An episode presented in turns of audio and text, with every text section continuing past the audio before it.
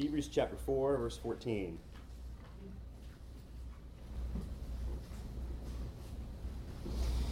All right, the book of Hebrews, as a quick recap, was written to a group of believers.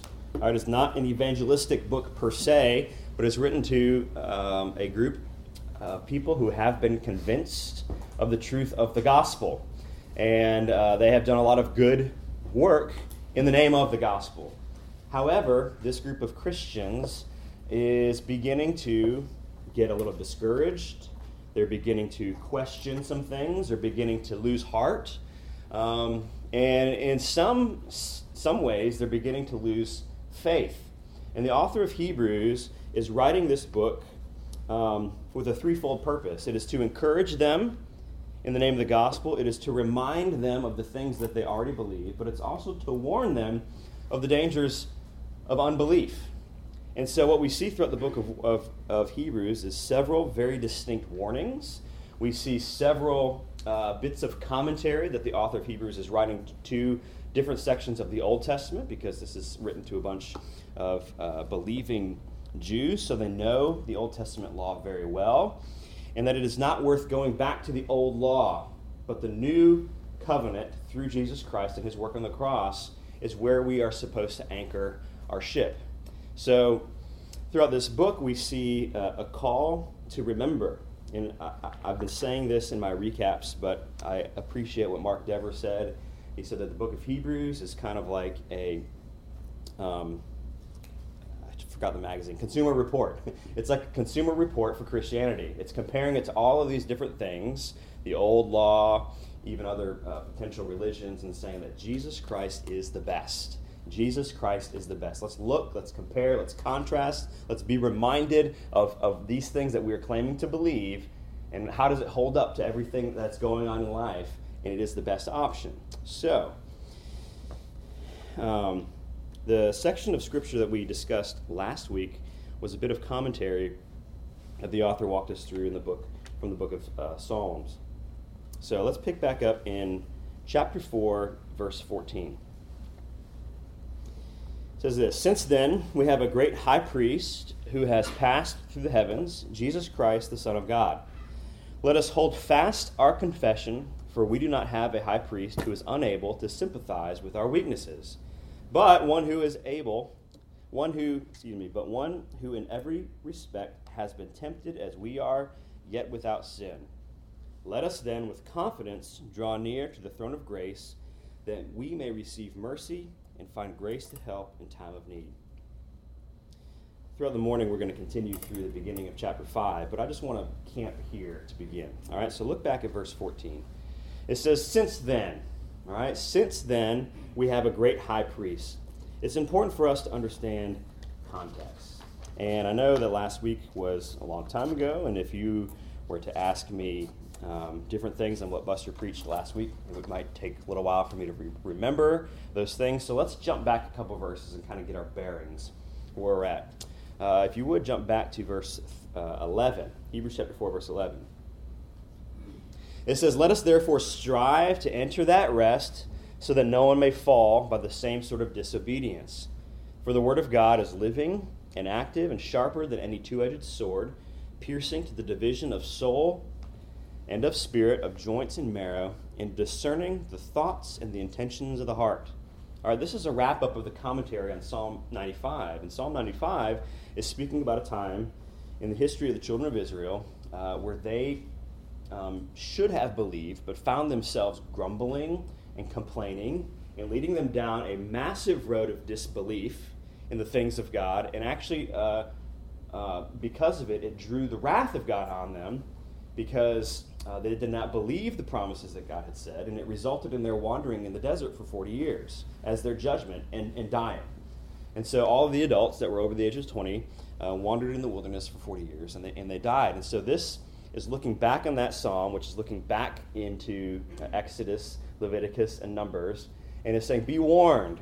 Be warned of your heart. Be warned of, be warned of grumbling. Be warned of questioning. Be warned of disbelief Uh, because that is a dangerous road. We've seen this before. And we are in the same danger if we allow our hearts to go down there. And so this verse is picking up and it says, So let us therefore strive to enter that rest, enter that point of completion that we see through the gospel of Jesus Christ, so that none of us may fall by the same sort of disobedience or unbelief. Verse 12 For the word of God is living and active and is sharper than any two edged sword, piercing to the division of soul and spirit, of joints and marrow, and discerning the thoughts and intentions of the heart. All right? That belief of, is of the utmost importance when it comes to the gospel. if you take away belief, if you take away faith from the scenario, what you have is a separation from God's plan. And when you're separated from God's plan, what you have is wrath, which is the same thing as, as judgment. So faith and belief is of the utmost importance. That's what the book is about. And it says that we have to be careful of our own hearts because it says, and, it, and the Word of God can help us in discerning the thoughts and the intentions of the heart. I think we've all found ourselves in places where we even question our own intentions. You know, even if you're doing the right thing, are you doing the right thing for the right reasons? Verse 13 And no creature is hidden from his sight, but all are naked and exposed to the eyes of him whom we must give an account. This is, I think, a little scary if we really take that in. And no creature is hidden from his sight, but all are naked and exposed to the eyes of him whom we must give an account. When I was younger, I was told stories about like the final judgment, um, stories of which I don't see Bible verses to support. Things like all of your sins will be shown on a big screen. Has anybody ever heard anything like that? Like all, your your entire past will be made known. Yeah, and it's like this is who you are, and these are all your sins, and all the th- all your sins in secret, and all you know all your sinful thoughts will be there exposed for everybody to see. Now, Scripture doesn't talk about that stuff being exposed to everybody, um, but we are fully exposed at that level of intimacy to God. Like He sees all the way down to our intentions. That we are fully exposed and naked to Him, and that we will be called to give an account. And this verse, and no creature is hidden from his sight, but all are naked and exposed to the eyes of whom we must give an account, is meant to draw from us severity, like uh, and, and sobriety. Like this is a big, this is a big deal. That that we will be fully exposed. Our level of belief or unbelief will be shown. And we will need to give an answer and a reason for why or why not we did the things that we did. Um, whenever you get exposed for something that you have done, whether you get caught um, or you get found out, um, I think we all have similar places where our mind goes. Um, we've probably m- mostly all been caught speeding. Give me, you don't have to raise your hand, just give me the nod. Like, do you understand what I'm saying? okay. David's raising his hand. On the way here, David? and it seems like when you get caught speeding and you're sitting there on the side of the road and the police officer is walking up, it's kind of like you know, you, caught me, and there's not much you can do, right? Um, you could cry. Have you, has anybody done that on purpose?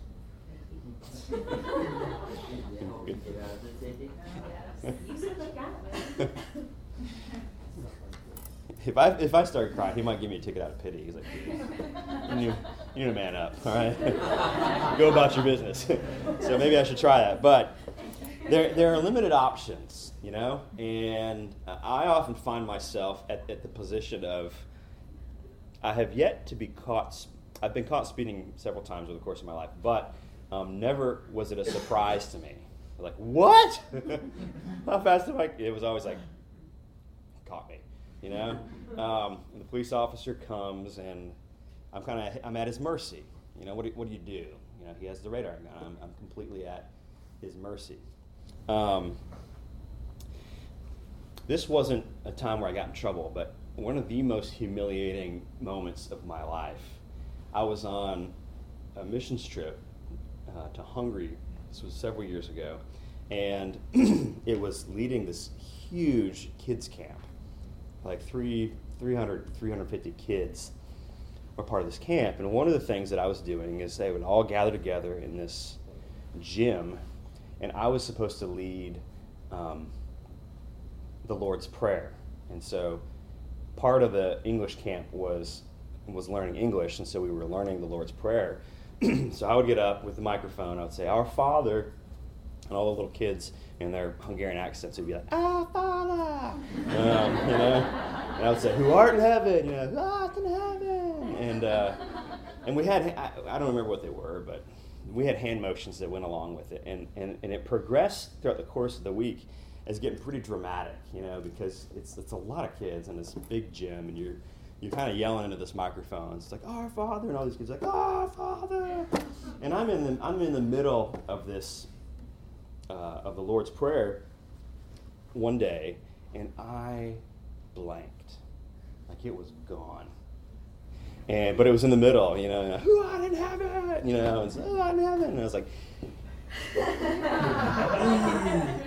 and I and I started over, which is just worse, you know. I'm sorry, I'm sorry. Let's start over. Our Father, our Father, who art in heaven, art in heaven. It's like, forgive us our, and people like, forgive us our, you know. and uh, and then your heart starts beating, you know, really fast. Like this is this this train is derailed. And I tried to recover several times. And Steve Tuck, the children's pastor here, was kind of up on the stage next, and he was he was there, and he was kind of giving me the. and I panicked. I panicked, and you know, from the stage, I was like, Steve, yeah, can you come up here and help me? And he, it wasn't his job, and he wasn't, you know, in the zone, and he didn't know where I was, and he was like, and um, I, I just, I just was like, I'm, we'll pick this up tomorrow. Like, like, there, there was not a recovery. Like it was gone. It wasn't like I need to be reminded, but my heart got beaten so fast, and it, it had blanked, and I mean, I was, I was just really embarrassed. And I, I remember getting off the stage, and one of the other leaders was like, "Wow." I mean, there wasn't really a response to that, you know, and. Um, but when I found myself I mean that it was it was it was a feeling of being very exposed because everybody was sitting there looking at you, and you realize this this this plane had just crashed, and I don't know where this is. Like I, I can't I can't I can't change the situation, and everybody's looking at me. I didn't know what to do, and my and my only thought was in desperation. And when Steve Tuck was right there, I thought well, maybe he could help me. You know, and I called out to him, and like he he just wasn't able to. And so, you know, depending on everybody has got different life circumstances. I'm telling kind of a funny story here, but if we've if you've ever found yourself caught and exposed and in trouble, it's it, it, you either make an excuse or you say, "I'm at your mercy," or you try to find somebody to help you out in your time of need.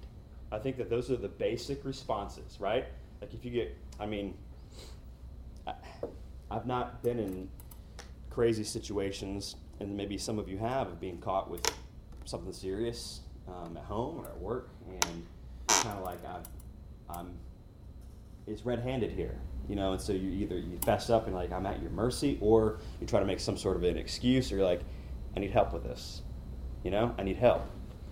And so when we look at the text, and we see that there's a level of exposure and, and seriousness in our sinful nature. Um, and no creature is hidden from his sight, but you are naked, and you are exposed to the eyes of him to whom you must give an account. So it's not just that you've been found out, not just that you're exposed, but there are answers that are demanded of you. And so we move into verse 14. And it says, Since then, since we are under that expectation and we are fully known and fully seen by the God of the universe, since then, because of those sins, since then we have a great high priest who has passed through the heavens, Jesus, the Son of God. Let us hold fast our confession. Because we're exposed, let us remember. Let us, let us ground our feet on the solid foundation of the gospel. Let us hold fast our confession. Now, what is a confession? If you were to look the word up, um, you would see a couple different definitions. Often, the word confession is most commonly associated with uh, guilt. You know that you are you are acknowledging and that you are confessing your condition. You're, you, that you, I, officer, I was speeding. I, I confess that to you. I did get caught doing this thing. But an alternate definition is a, uh, a statement of belief. Hold fast your confession.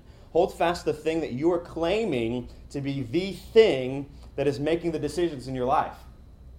Your confession is the thing that I am holding on to that says, This is how I'm going to see my life. I'm going to look through my confession, and this is what is going to define me. This, this, this is really going to own me. This is going to be the thing that determines how I behave, how I respond, and really what makes me who I am. The Apostles' Creed is something that we say often as a church. And what it is, is it is an affirmation of our, our confession of our faith. And I'm going to read it to us here, okay? But the Apostles' Creed was written uh, to be a concise version of what the Gospels have to say. All right, so we will often read the, the Apostles' Creed or the Apostles' Confession, and sometimes it can be put into the category of um, the Pledge of Allegiance, just something that we're all raised with, and we can say it like it's just from memory. But, the, uh, but a confession of faith is not supposed to be that way. A confession of faith is supposed to be one of those things that says, I have made a decision I have shifted my life, that there are, there are things in my life that have changed as a result of this belief that I hold to. That this isn't just an association that I have in first, second, and third grade. This isn't just something that I'm born into. But this is saying that come what may, I hold to this. Okay, that is what a confession is. This is the Apostles' Creed. I believe in God, the Father Almighty, the creator of heaven and earth, and in Jesus Christ, his only Son our Lord, who was conceived by the Holy Spirit. He was born of the Virgin Mary. He suffered under Pontius Pilate, was crucified, died, and was buried. He descended into Hades, and on the third day, he rose again from the dead. He rose again from the dead. And he ascended into heaven and is seated at the right hand of God the Father Almighty. And from there, he will come to judge the quick and the dead. I believe in the Holy Spirit, the Holy Catholic Church, or the Universal Church, the communion of the saints, the forgiveness of sins, and the resurrection of the body and life everlasting. Amen. Now, when the original church would say a creed like this, this was a reminder. This was the coach's motivational speech as you went out into a pagan world around a bunch of people who didn't believe these things and were living for different reasons than what you live for. And so this was saying, I believe in God, you know? And I believe that He sent His Son. And I believe that that Son was killed, was crucified, and that He literally, physically died, and that He was buried into the ground. And I believe that He came back to life. I believe that He was born of the Virgin Mary, that He was holy God and holy man, and that He is He is ascended back into heaven. The, the, these verses in Hebrews say that we have a high priest who has passed through the heavens it's, it's affirmation of this, and that He will come again to judge us. And I believe in the Holy Spirit, wrapping up the belief in the Trinity here. The universal church, the communion of saints, the forgiveness of sins. Thank God for the forgiveness of sins that I have hope now because my sins are forgiven. The resurrection of the body, meaning that this life isn't all there is, but I have glorification to look forward to. But during this life, things can be hard. And life everlasting. Amen.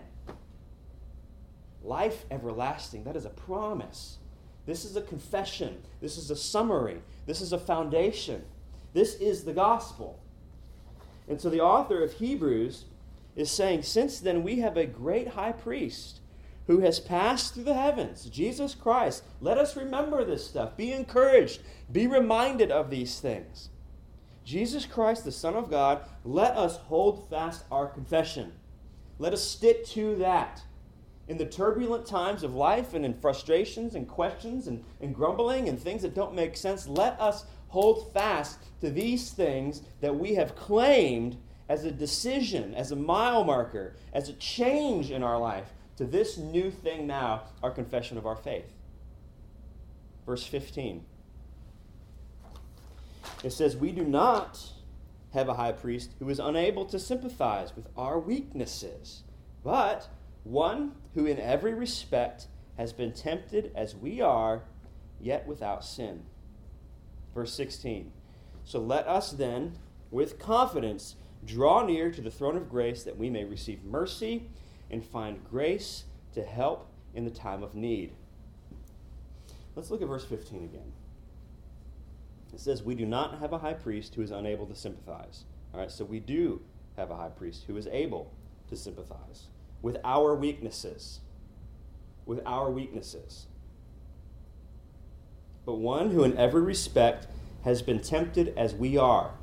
Our weaknesses, tempted as we are. This book was written on purpose. This book was written intentionally. And all the way up to this point, there are specific, clear issues that the original audience needed to hear about their weaknesses. Not broadly speaking, hey, we all have sin problems. But this book was written intentionally for specific issues. Issues of unbelief, issues of not trusting what God has said He will do, issues of being distracted by momentary physical needs, legitimate needs, and letting that change their belief system. Because we've seen throughout the book of Hebrews that they're referencing the children of Israel, that they were freed from, from Egypt, and they physically saw with their eyeballs their, their enemy destroyed in the Red Sea as it collapsed on them. But yet, in a matter of days later, they physically got thirsty, and it drew out of them disbelief and questions and grumbling and even saying things about God that He did not say. Like, you've brought us here to die. You've brought us here so our kids can die in the desert, God. That's, what, that's how they were grumbling, just days after they had seen God work. So when it says that we do not have a high priest who is unable to sympathize with our weaknesses, but one who in every respect has been tempted as we are, is saying that Jesus himself was tempted with the same things, yet was without sin. It's hard to wrap your head around how Jesus could be tempted with unbelief, isn't it? it, it it's hard to wrap your head around how Jesus was tempted to not trust God the Father. Jesus, God the Son, was tempted to grumble and complain and be dissatisfied with his situation. It, it's, it's, but we, I, I outlined the, the things that we've seen up to this point in the book of Hebrews of the weaknesses that the book of Hebrews is addressing. And it says, Our weaknesses, but in every respect, he has been tempted as we are, yet without sin.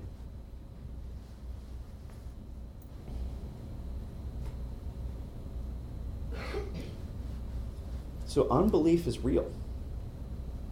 So often, church, be warned that we categorize, no, no, no, no, no, I believe. You know? I'm, and because we're not shaking our fist saying, no, I don't believe that Jesus Christ ever existed physically and died on the cross and was raised again. Because we, we don't say things like that, but, we, but we, our unbelief shows when we sin, when we respond to our life situation um, in ways that are sinful, when we don't trust God in, in times when we, we don't understand, when things don't always make sense, and we fall into into worry and despair and, and grumbling and questioning. And I mean, all of those things are the things that the children of Israel did at the beginning, and it, and, it snowballed all the way to the point of God saying, Enough! You aren't going to enter my rest. You're going to die because you don't believe me. You can't be saved if you don't believe me.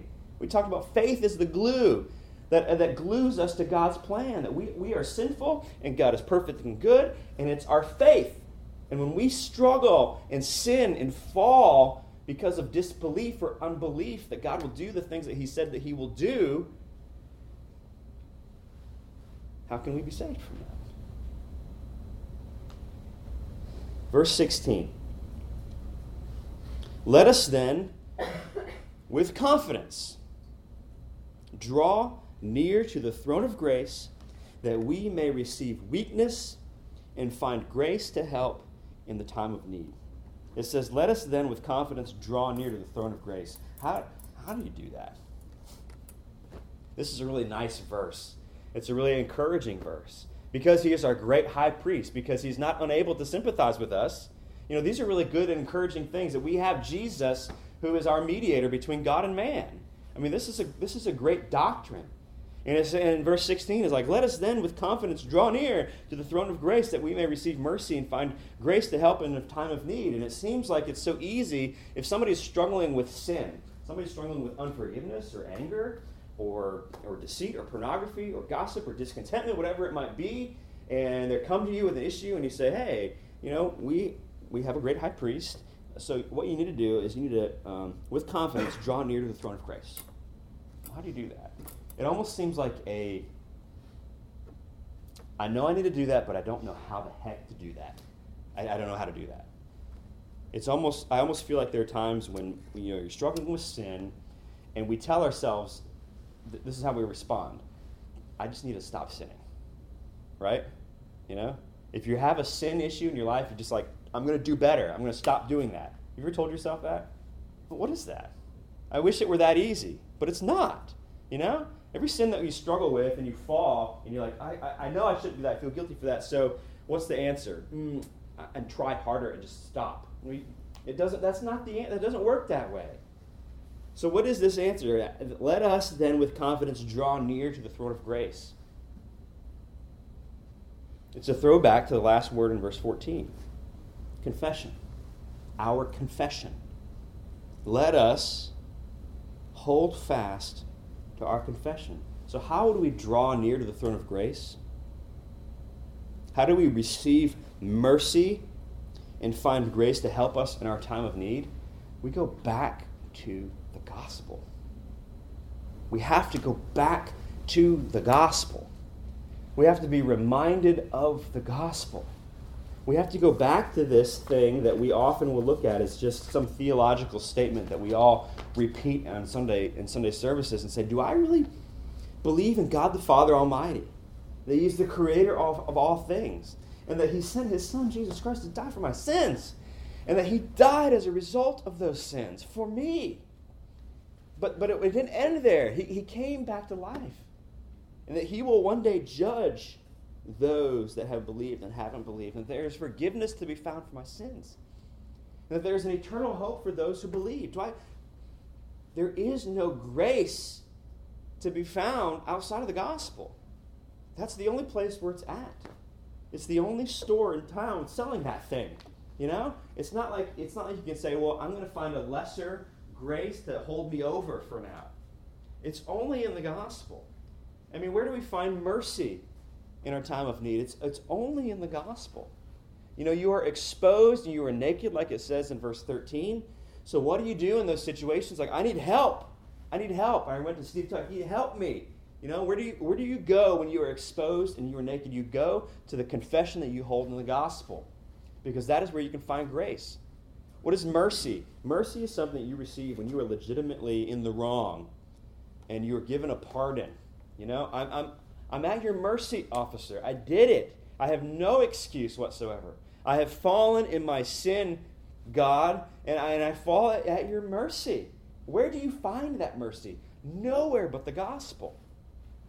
And so, as believers, our pattern of this life has got to be going back to the confession that we hold, and going back to the confession that we hold, and going back to the confession that we hold because there are, there are no other options there.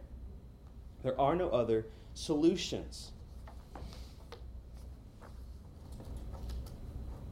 Verse 16 Let us then with confidence draw near to the throne of grace that we may receive mercy and find grace to help us in our time of unbelief. Because that's our weakness. In our time of questioning. in our time of wishing for a more clearer direction, for our, in, in our time of discontentment because things aren't going the way we think or want, in our time of anger because we've been legitimately wronged by somebody, in our time of discontentment because I don't know what's coming next in my life. And so I'm going to sulk in that. We need to draw near to the throne of grace, which is our confession, because it's the only place that we can find hope. Let's move into verse 1 of chapter 5. It says, For every high priest chosen from among men is appointed to act on behalf of men in relation to God, to offer gifts and sacrifices for sins. He can deal gently with the ignorant and the wayward, since he himself is beset with weakness. Because of this, he is obligated to offer sacrifices for his own sin, just as he does for those of the people. And no one takes this honor for himself, but only when called by God, just as Aaron was. I'm not going to spend a whole lot of time talking about these verses here because what it's doing is it's clarifying the role of the priest. All right? It's saying that up until this point, the high priest that was the mediator between God and man was also sinful.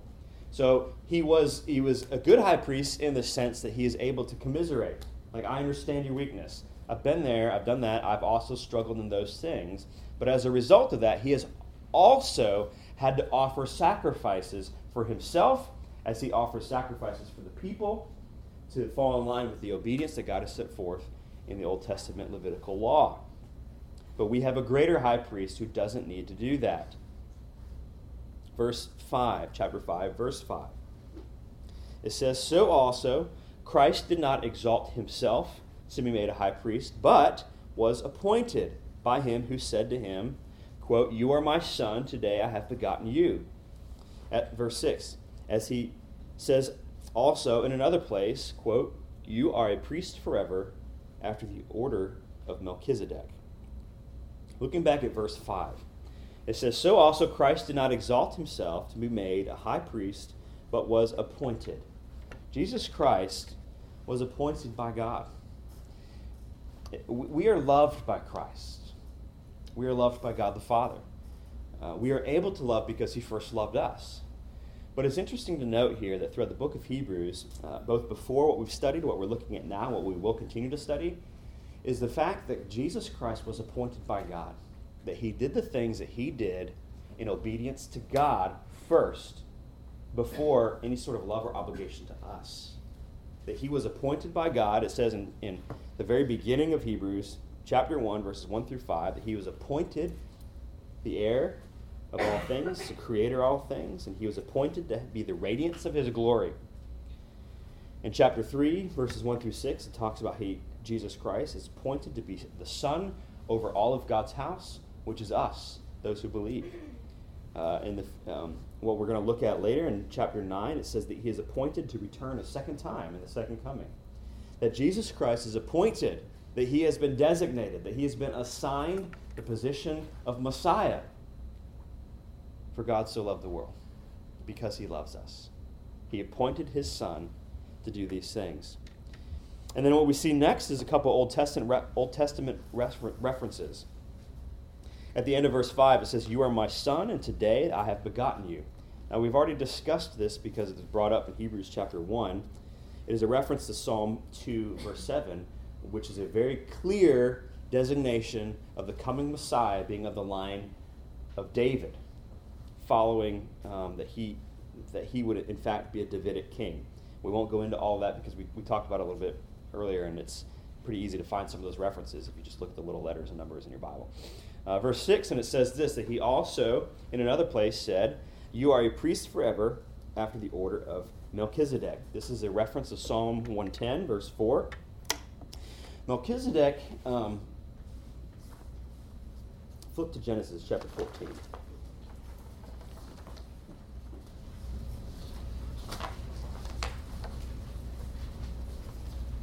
Melchizedek screams Old Testament name, right?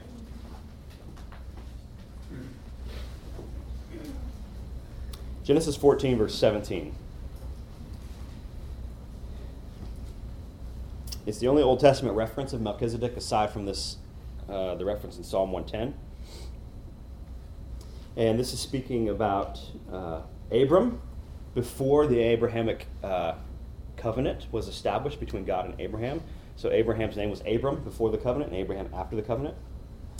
So, speaking of Abram, after his return from the defeat of Chedorlaomer, I think he's the guy from Lord of the Rings.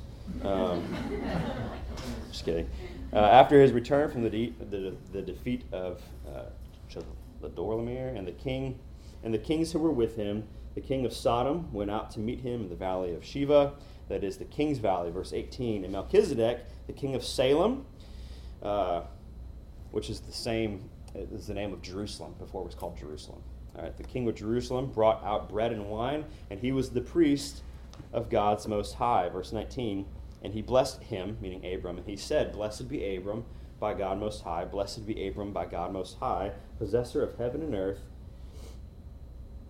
um, who has delivered your enemies into your hand. Now, Melchizedek uh, was a unique character because he was both king at the time, he was king over Jerusalem, and high priest, which was a significant rarity. And so, what the author of Hebrews is establishing with this reference of Psalm 2, verse 7, and Psalm 110, verse 4, is that the coming Messiah, the one in whom you place your hope and your trust in, the confession that we've established, is both the Messiah King and your great high priest. You are a priest forever after the order of Melchizedek. So, again, the audience here are people who intimately knew the Old Testament law. They knew who Melchizedek was. They knew um, the unique position that he was in. They knew the role that he played in the early parts of their history, even before Abraham was Abraham. And that there was a coming Messiah, that these, that these ancient texts were referring to the coming Messiah of Jesus Christ, who would both be in the line of David, that he would be the Davidic king, that he would be the Messiah, and that he would be the great high priest that would, be, that would, that would um, serve eternally. Later in the book of Hebrews, we're going to we're going to continue looking at what it means to be high priest and talks about how, how high priests are it's always a succession of people because by nature of being humans you die. So you can't be a high priest forever. And the reason why you die is because you were born into sin and sin brings death. But jesus christ was able to live a sinless perfect life and as a result offer himself as a sacrifice. And because he's god and by his god powers was able to then raise himself back to life from the dead and serve as our mediator eternally. All right so it's a big deal. We don't have high priests now. We don't talk about Melchizedek much, but it is making a significant statement about who Jesus Christ is and why he is worthy of our faith.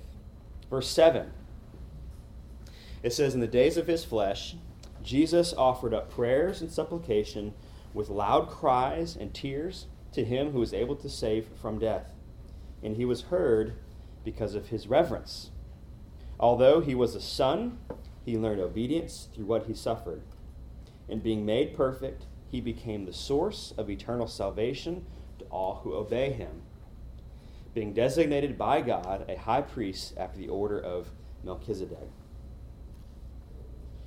Um, verse 8 says, Although he was a son, he learned obedience through what he suffered. And then, being made perfect, he became the source of eternal salvation to all who would obey. Uh, flip back a couple pages to Hebrews chapter 2, verse 10. Hebrews chapter 2, verse 10.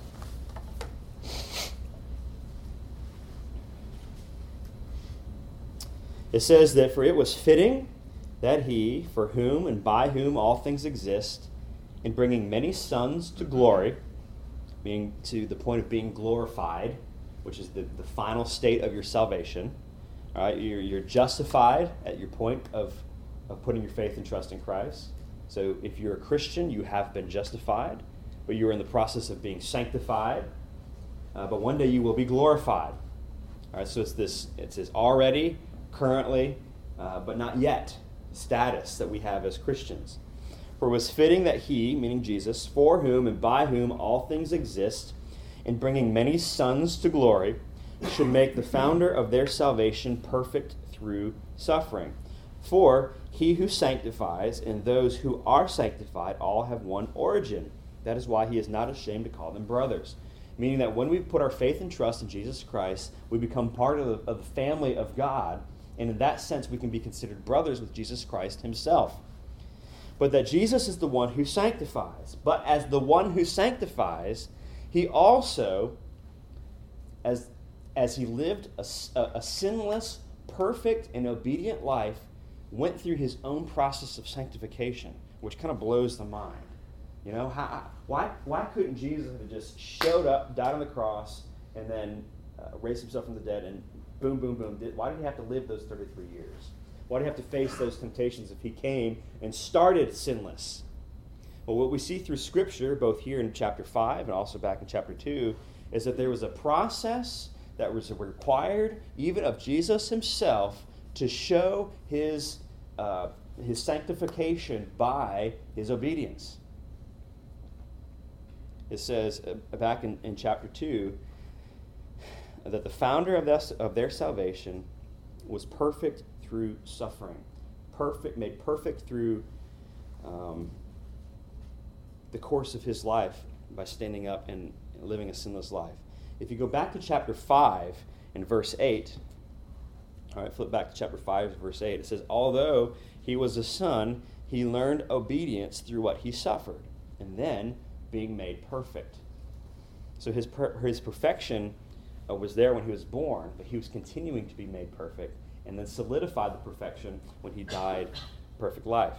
And as a result of that, uh, verse 9, chapter 5, he became the source of eternal salvation for all who, who what? Who obey. Obedience happens as a result of, of faith.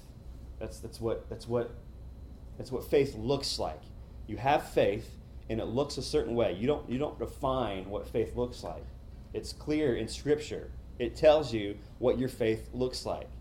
And it looks like obedience, it looks like perseverance, it looks like continuing on in the face of hardship. You don't have to flip there, but uh, James chapter 1 says, Count it all joy my brothers, when you face trials of many kinds, when things don't go your way, when things are tough, when you're being persecuted, when you don't understand, when things aren't working out, when somebody has legitimately wronged you, when you face trials of many kinds. Verse 3 For you know that the testing of your faith, right? What is the testing of your faith? Do you believe this? If you do, you'll respond in a certain way. If you don't, then you'll respond in a certain way. All right, so you're, the testing of your faith is one of those little uh, testing strips you put in a pool to see what's in the pool. You know, how many? What, what the, what's the chemical level here? We can find out definitively what what this what chemicals are in this water. You know, so when you're tested, the result is going to prove where you stand.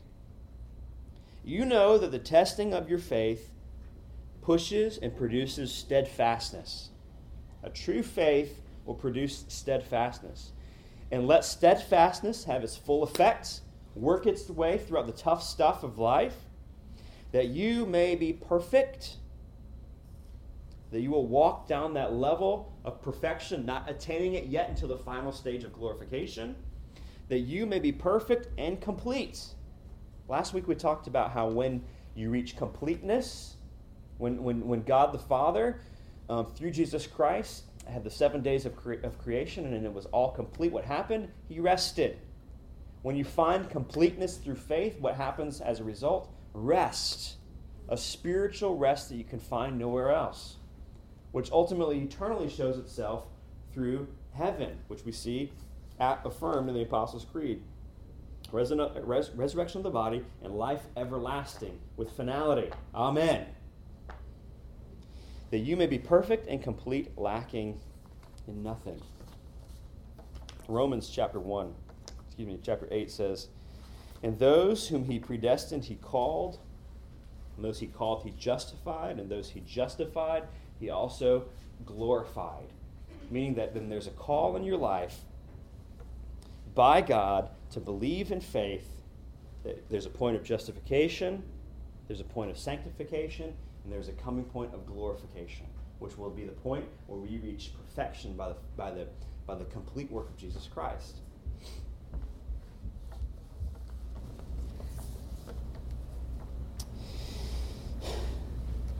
Um, let's drop back to the children of Israel for a second. Faith ultimately doesn't really show itself in, in the rah rah times of life, right? When things are going really well, where things are going your way, confidence is, is, is the natural reaction to just the good stuff that's going on. Because the children of Israel were, I mean, it was pretty rah rah for them when they got free from the Egyptians after being in slavery for hundreds of years. And it was pretty rah rah when the Red Sea, clearly by the hand of God, split open. And it was, and it was pretty rah rah, like, yes, we believe in you, God. Oh, you are present with us, God. Like you are a mighty God. You are a, a, powerful God. You protect your people, God, when all of these things are going your way. But faith shows itself when things aren't. Faith shows itself through steadfastness when things just appear to be falling apart. That is faith. And you know, so often, because we live in 2014 and we live in America and we live in a, in a ultimately a pretty comfortable world. Like that, a lot of times we look at our suffering and, and, and we kind of discredit it a, a, lot of times. I do my, I've, I've seen that myself. You know, you read about these terrible things and you read about suffering and count it all joy when we face trials of many kinds. And you see what kind of trials they were facing in the first century church, and you're like, they're being, you know, they're being skinned alive for their faith. You know, that they're losing their jobs because of that. And you know, we look at all these sufferings, and Jesus Christ, you know, he he obeyed and and in his flesh. Um, Jesus offered up prayers and supplication with loud cries and tears. Well, he was being crucified, you know, and he was he was being whipped with the cat of nine tails, and like, you know, we don't we don't do that. We don't we don't we're not faced with that kind of suffering. We're not looked down upon. And those things are true. But so often that the devil uses that and says, well, then your issues aren't real suffering. And so you can just handle those yourself and you take your real issues to the cross. But you know what? When you're discouraged, that is a real issue. You know? When things aren't going your way in your in your job, and it's like, but I still have a job and there's so much more I, I could be complaining about, that's a real issue. And even if we're not living in the third world, even if we're not facing persecution, even if we're not diagnosed with some uh, terminal disease, we still suffer in this life in the sense that, that things can just be hard and difficult, and we ought not minimize them. We should look at it in the perspective of life and the blessings that God has given to us. But we ought not chalk, chalk that up and just say, oh, these are first world problems, and so therefore I don't need to go to God with them. We are called in the here and now, in 2014, to go to our original confession and say every bit and piece and big and little issue that is creeping into my life that I'm, I'm tempted to face with unbelief, I need to go to the gospel. I need grace today. I need mercy today. And you know, there are some times when I wake up in the morning and I am just in a foul mood for no reason. Things are good, but I wake up grumpy and pouty and I think of stuff that I don't like in my life or I'm I'm mad at Lauren for some stupid reason that I shouldn't be mad at, and I start my day. Rah, rah, rah. I, I need to go to the gospel in that moment. Even though I might be saying, Danny, you're just in a little, you know, pouty party. You just need to man up, you know?